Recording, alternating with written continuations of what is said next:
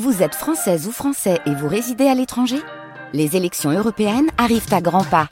Rendez-vous le dimanche 9 juin pour élire les représentants français au Parlement européen. Ou le samedi 8 juin si vous résidez sur le continent américain ou dans les Caraïbes. Bon vote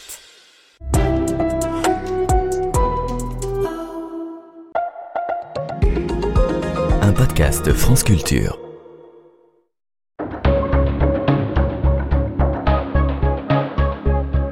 Sur terre. Sonia Kronlund. You know what? I want you to leave. Get out of here. Just no, get out no, now. I know. I want to stay. I want to talk about this. Okay. All right. How was she? What? Was she good? Don't answer that.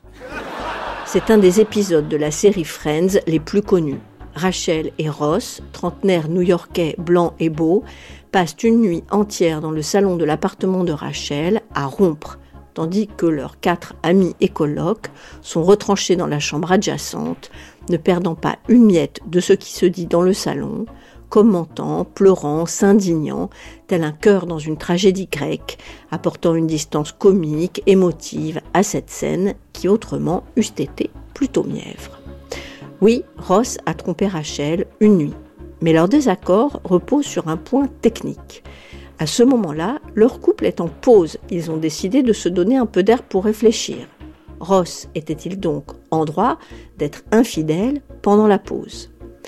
Hélas, à la fin du siècle dernier, les rapports amoureux ne sont pas encore suffisamment contractualisés pour que Rachel et Ross aient prévu ou envisagé ce cas de figure.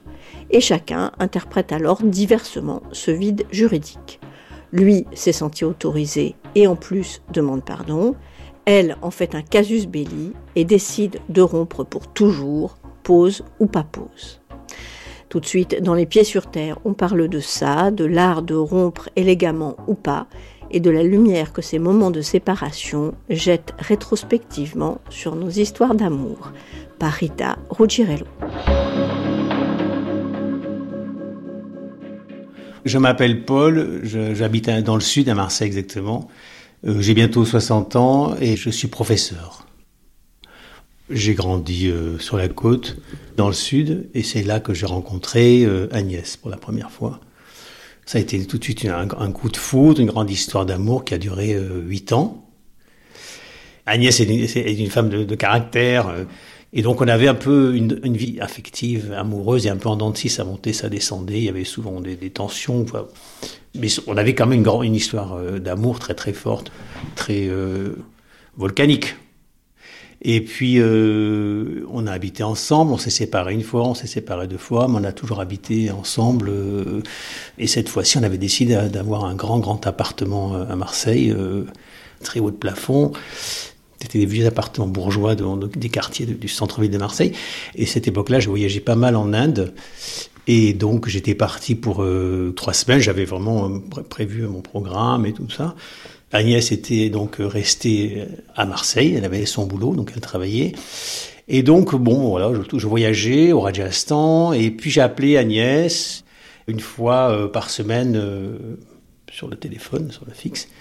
Mais avec le décalage horaire, etc., j'arrivais jamais à la joindre. Donc, c'était le décalage, je m'inquiétais pas. Mais j'envoyais des fax tous les deux, trois jours pour expliquer un peu ce que je faisais, euh, où j'en- étais, des choses comme ça, quoi.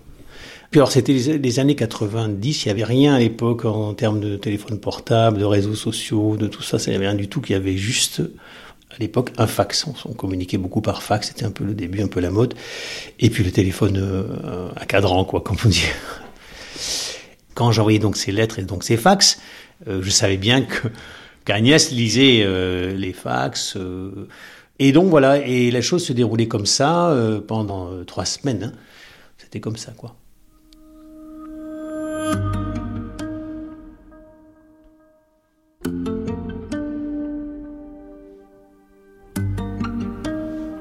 Alors au bout de trois semaines, donc à la fin de mon séjour, c'était donc le 20 décembre, quelque chose comme ça, donc je prends mon vol pour Marseille, et donc j'arrive euh, à l'aéroport de Marignane, euh, je prends un taxi, je crois, avec mes valises et tout ça.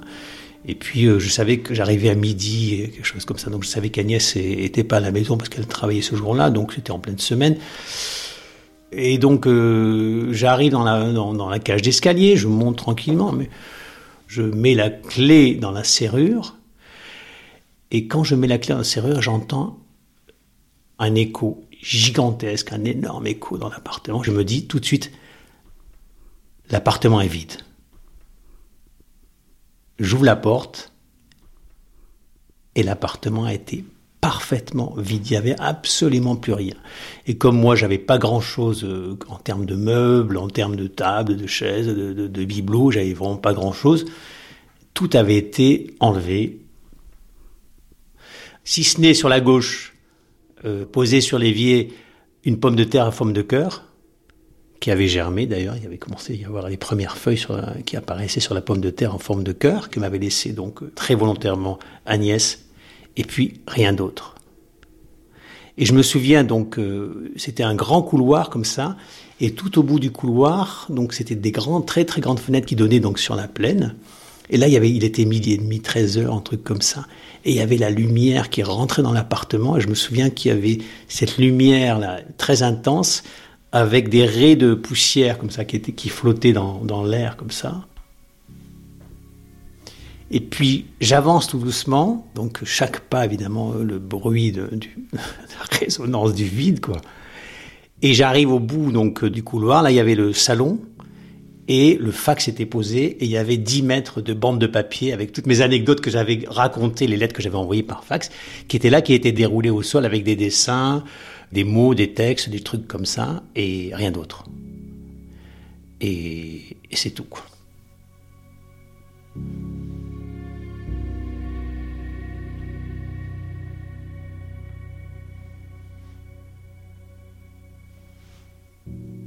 Je m'assois par terre et je me dis une chose. D'abord, j'étais un peu triste, bon, bien sûr, mais je me suis une chose, je me suis dit, mais c'est un cadeau magnifique.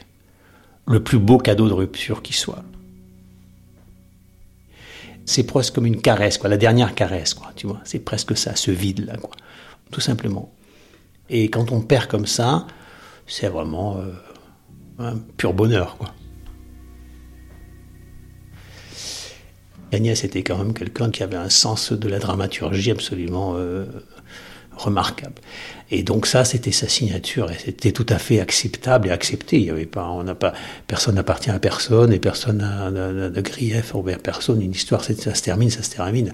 Mais c'était cette mise en scène qui était vraiment offerte comme un cadeau.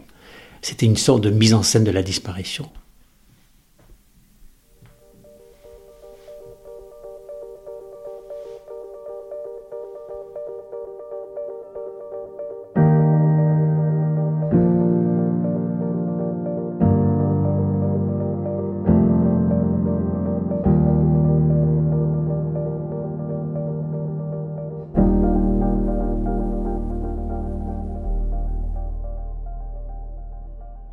Je m'appelle Cécile, j'ai 44 ans, je suis illustratrice et j'habite à Paris.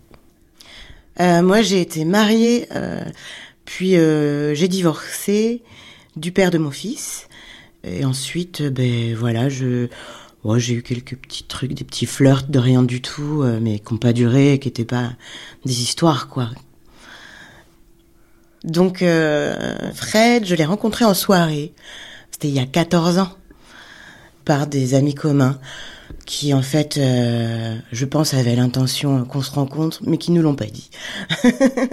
et on s'est revus euh, plusieurs fois sans qu'il ne se passe rien, juste euh, pour se découvrir, et on est tombé amoureux.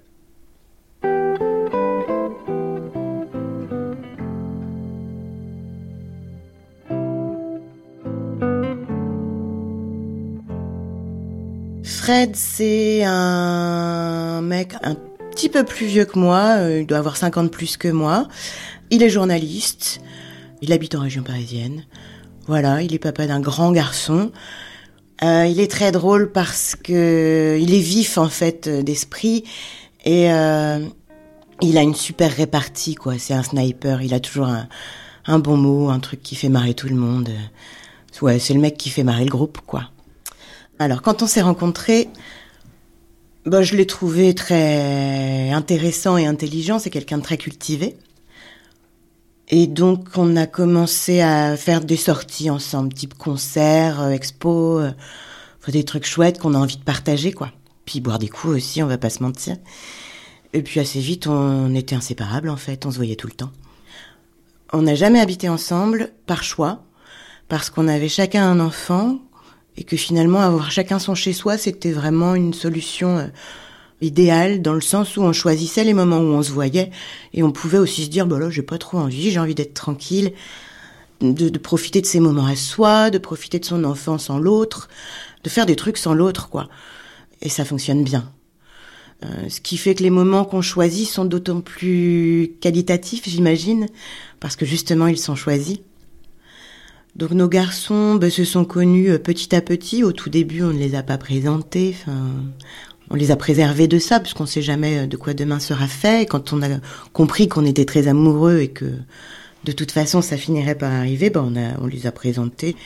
Malgré leur, euh, leur petite différence d'âge, ils se sont très bien entendus. Ils étaient ravis de se voir quand on, on les réunissait chez l'un ou chez l'autre, ou quand on partait ensemble. D'ailleurs, ça nous est arrivé aussi.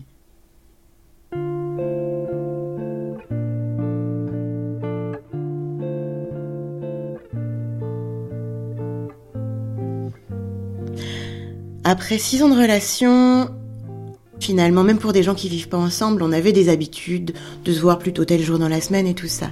Et donc on a laissé une espèce de routine s'installer.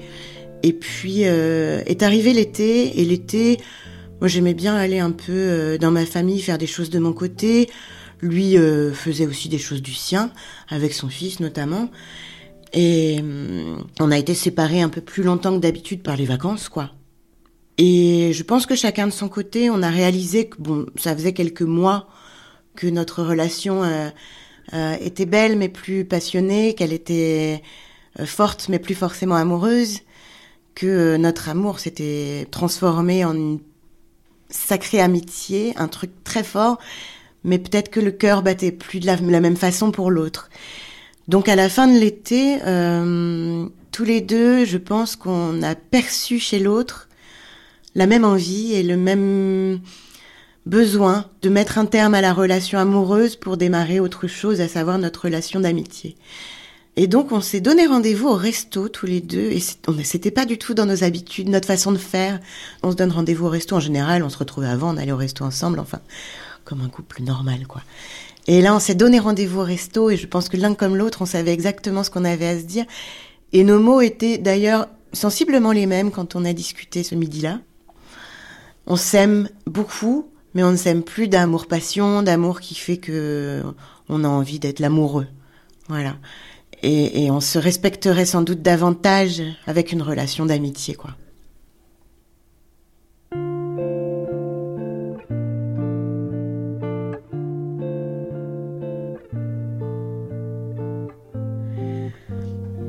Je pense qu'on a été tristes tous les deux parce qu'on perd de toute façon quelque chose dans sa vie, dans son quotidien, dans sa façon de fonctionner, forcément. Et puis on se dit mince, euh, est-ce que je revivrai une histoire comme celle-là un jour? Il y a cette question-là aussi de de se dire que ben peut-être que ça peut pas arriver plusieurs fois dans une vie d'avoir une histoire aussi jolie parce que c'est compliqué de trouver quelqu'un d'aussi bien et voilà. Et on s'est dit, bon, on va se faire une semaine ensemble avec nos garçons. Ça va nous faire du bien, ça va mettre les choses à plat pour tout le monde, pour nos garçons aussi, de se voir et de voir qu'on peut euh, continuer à se voir et être heureux, même si on n'est plus amoureux, nous, les parents, quoi. Donc on est parti à Rome et on a fait un, un week-end à Rome, mais, mais de rupture. On finit cette relation un peu en fanfare en allant à Rome, qui est quand même la ville romantique par excellence. Donc euh, c'était un peu un non-sens, mais qui nous a fait bien rigoler. Et voilà, c'était un, un point à cette histoire, mais pas un point final à une belle euh, relation.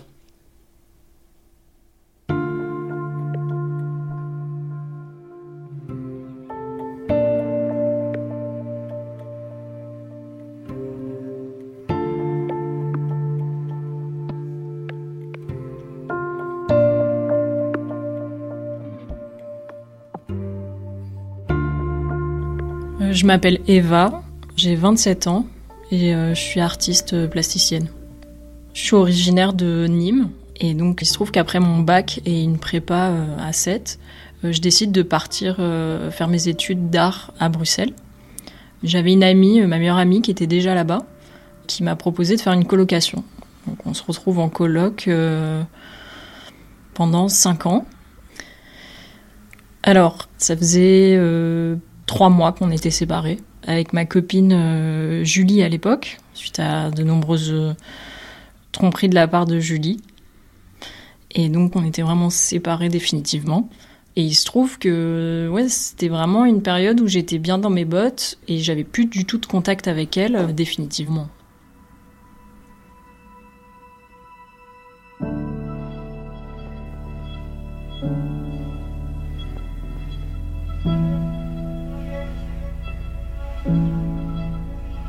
Un soir où j'étais euh, chez moi à Bruxelles euh, avec ma coloc, il y avait la mère de, ma coloc euh, qui était venue passer le week-end à Bruxelles. Et donc je les laisse un peu tranquilles toutes les deux. elles se couchent dans leur chambre et moi dans la mienne. Il se trouve que nos deux chambres en fait sont collées. Il n'y a aucune isolation à part une petite porte en bois et on s'entend vraiment respirer quoi. Donc moi je me couche, je m'endors et vers 5 heures du matin à peu près, j'entends des chuchotements dans mon dos. À ce moment-là, euh, juste ça me réveille, euh, mais je bouge pas. Et euh, après, j'entends Eva, Eva, j'entends des chuchotements de plus en plus qui se rapprochent de moi. Et j'entends N'aie pas peur, c'est moi. Donc là, je reconnais la voix de Julie et je me dis C'est elle, qu'est-ce qu'elle fout là? Et là, je suis paralysée. J'arrivais pas à bouger. Je pense que j'étais pétrifiée de peur parce que j'ai reconnu sa voix euh, particulièrement. Et euh, il se trouve qu'avec euh, ces petites portes en bois qui nous séparent de la chambre de ma coloc et moi, en fait, elle, elle l'entend et elle déboule dans la chambre, elle allume la lumière. Et on, on comprend pas parce qu'on voit personne. Et donc on se regarde stupéfaite, on ne sait pas où elle est, on ne comprend pas ce qui se passe, euh, mais en tout cas on sait que c'est Julie qui s'est introduite euh, chez nous euh, dans la nuit et, et qu'on a reconnu sa voix.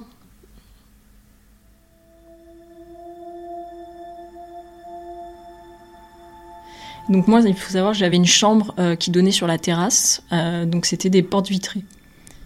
Et donc au même moment, en fait, on se regarde et on tourne notre tête vers la porte vitrée et on voit des pieds qui dépassent des jambes derrière le rideau. Donc euh, on comprend qu'elle est là en fait, que c'est elle, qu'elle s'est cachée derrière les rideaux. Ma coloc lui dit euh, de sortir, euh, qu'elle l'a vue. Et à ce moment-là, Julie donc se découvre et, et, explose de rire. Elle trouvait ça drôle. Moi, je réagis pas. Vraiment, euh, je suis toujours euh, mutique. Je ne gère absolument pas la situation. Je suis vraiment dans mon lit, euh, démunie. je regarde ma coloc qui, qui gère ça très bien. Et elle lui crie dessus. elle lui dit de s'en aller, qu'elle n'a pas le droit d'être là, qu'elle est complètement folle, quoi. Ma coloc était au courant de toute la situation. Elle sait toute l'histoire. On s'est rencontrés au même moment. donc, elle connaît en plus Julie personnellement au fur et à mesure de notre relation. Donc, donc elle lui parle euh, en connaissance de cause et elle lui dit de se barrer. Et donc euh, Julie, elle rigole euh, et insiste en disant qu'elle veut juste me parler. À ce moment-là, ma coloc vraiment perd patience, commence à vraiment lui crier dessus et elle commence à s'embrouiller. Donc sa mère, qui dormait pas du tout, évidemment, elle entendait tout, qui connaît Julie aussi, est intervenue. Donc elle arrive dans la chambre, lui dit qu'elle a absolument pas le droit d'être là et lui ordonne de partir tout de suite sur le champ. Et Julie, qui est très euh, choquée en fait de voir euh, bah, une adulte, enfin un parent, est très intimidée et euh, du coup là, elle se décompose. Elle finit par sortir de la chambre. ma coloc la voit descendre des escaliers. elle finit par partir.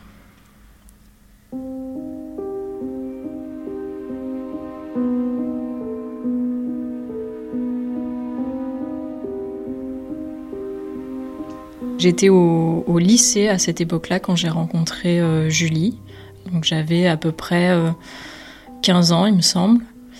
Quand on s'est rencontrés, j'étais euh, intriguée en fait, parce que c'était ma première relation et mon premier amour. Très vite, je me suis rendu compte en fait par des conflits que dans sa manière de gérer les choses, euh, elle était tout de suite euh, dans la violence, euh, des mots, des gestes. La relation, elle était déjà en train de s'éteindre. Je pense que c'est surtout elle qui s'accrochait à quelque chose et moi qui essayais de partir.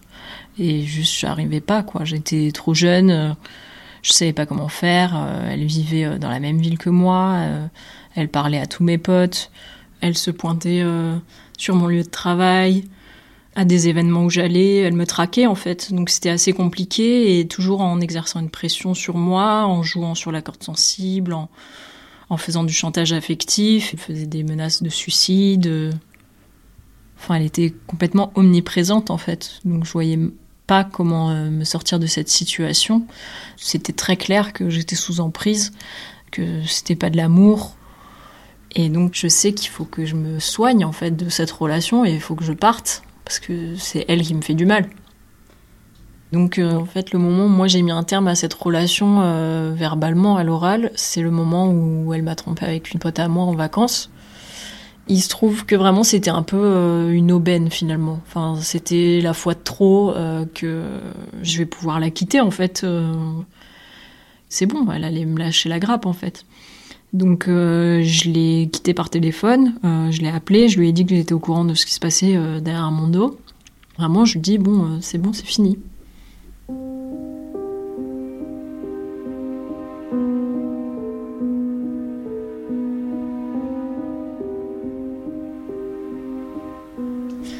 Coloc vient vers moi tout de suite avec sa mère, ferme la porte et s'assoit sur mon lit.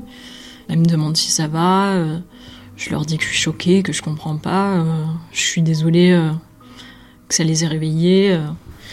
je leur dis d'aller se recoucher et que je vais juste essayer de me rendormir et qu'on en parlera demain. Donc moi, je dors un peu sur une demi-oreille. Et je sais pas, je dois dormir peut-être une demi-heure, une heure, même pas. Et tout à coup, j'entends hurler.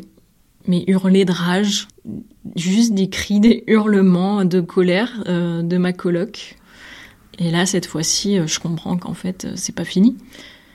Donc je sors de ma chambre et là je vois euh, ma coloc à l'étage du dessous, donc dans ma salle de bain avec la porte ouverte, qui se met à hurler contre Julie, qui était au sol dans mon sac de couchage, par terre, sur notre tapis de bain, et qui était en train de dormir là. En fait, elle était absolument pas sortie et elle s'était juste mise dans notre salle de bain et elle avait fermé la porte. Donc euh, ma coloc, en voulant aller euh, euh, pisser, s'est retrouvée nez à nez avec elle. Et Julie insiste, elle veut seulement me parler, et elle a absolument besoin de me dire quelque chose. Je regarde ma coloc et je lui dis de remonter et que je vais gérer la situation. Donc je me dis, bon, je vais faire semblant de l'écouter pour, entre guillemets, la calmer et, et qu'elle veuille bien partir, en fait, sans en venir aux mains. Donc euh, je, leur donne de monter euh, à l'étage euh, dans le salon. Et donc je me pose sur le canapé, je la mets sur un fauteuil loin de moi. Et je lui dis je t'écoute. Et là il faut savoir que vraiment en fait j'éteins mon cerveau. Je suis épuisée émotionnellement. Donc je ne sais pas ce qu'elle me dit, je pense qu'elle doit me baragouiner des trucs comme d'habitude, qu'elle est désolée, qu'elle veut se remettre avec moi, etc. Et en fait, euh, je somnole, c'est-à-dire qu'elle me parle, elle me parle, elle me parle, et je m'endors.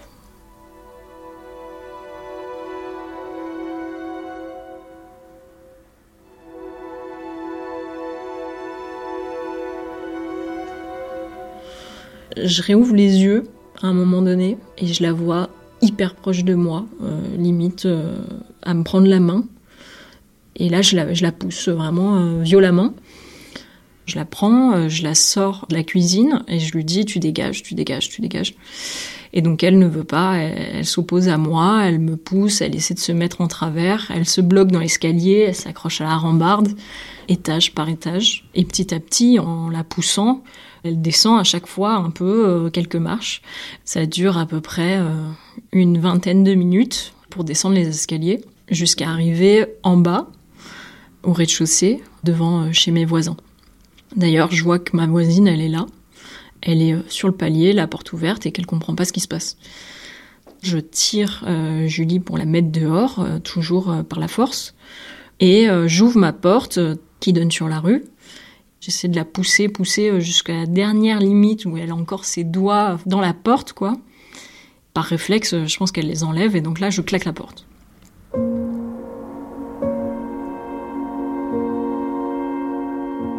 Et à ce moment-là, ça tambourine.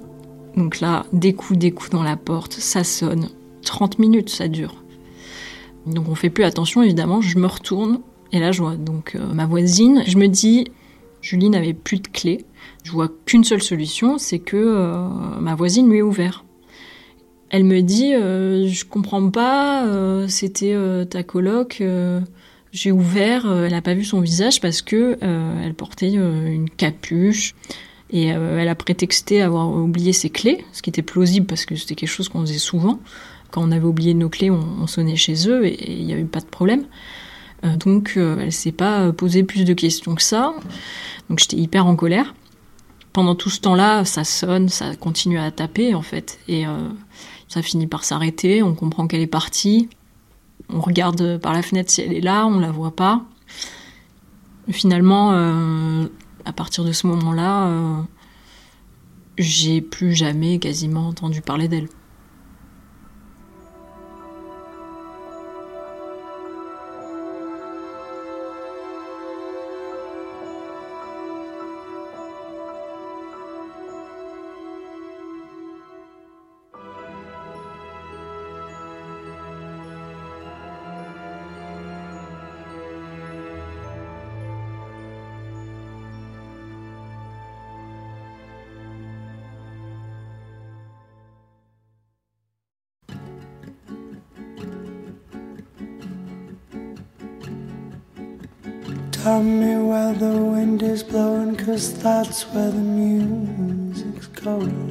C'était de l'art de rompre avec élégance, un reportage de Rita Ruggiero réalisé par Emmanuel Geoffroy. Merci à Eva, Cécile, Ghislaine, Paul et Hélène. Merci à Valentin Rémy, notre attaché de production, et à Nour Mohamedi, notre stagiaire. I feel like I know you, but you're just a ghost to me. And when I sit beside your shadow, somehow it comforts me. You are the sweetest melody I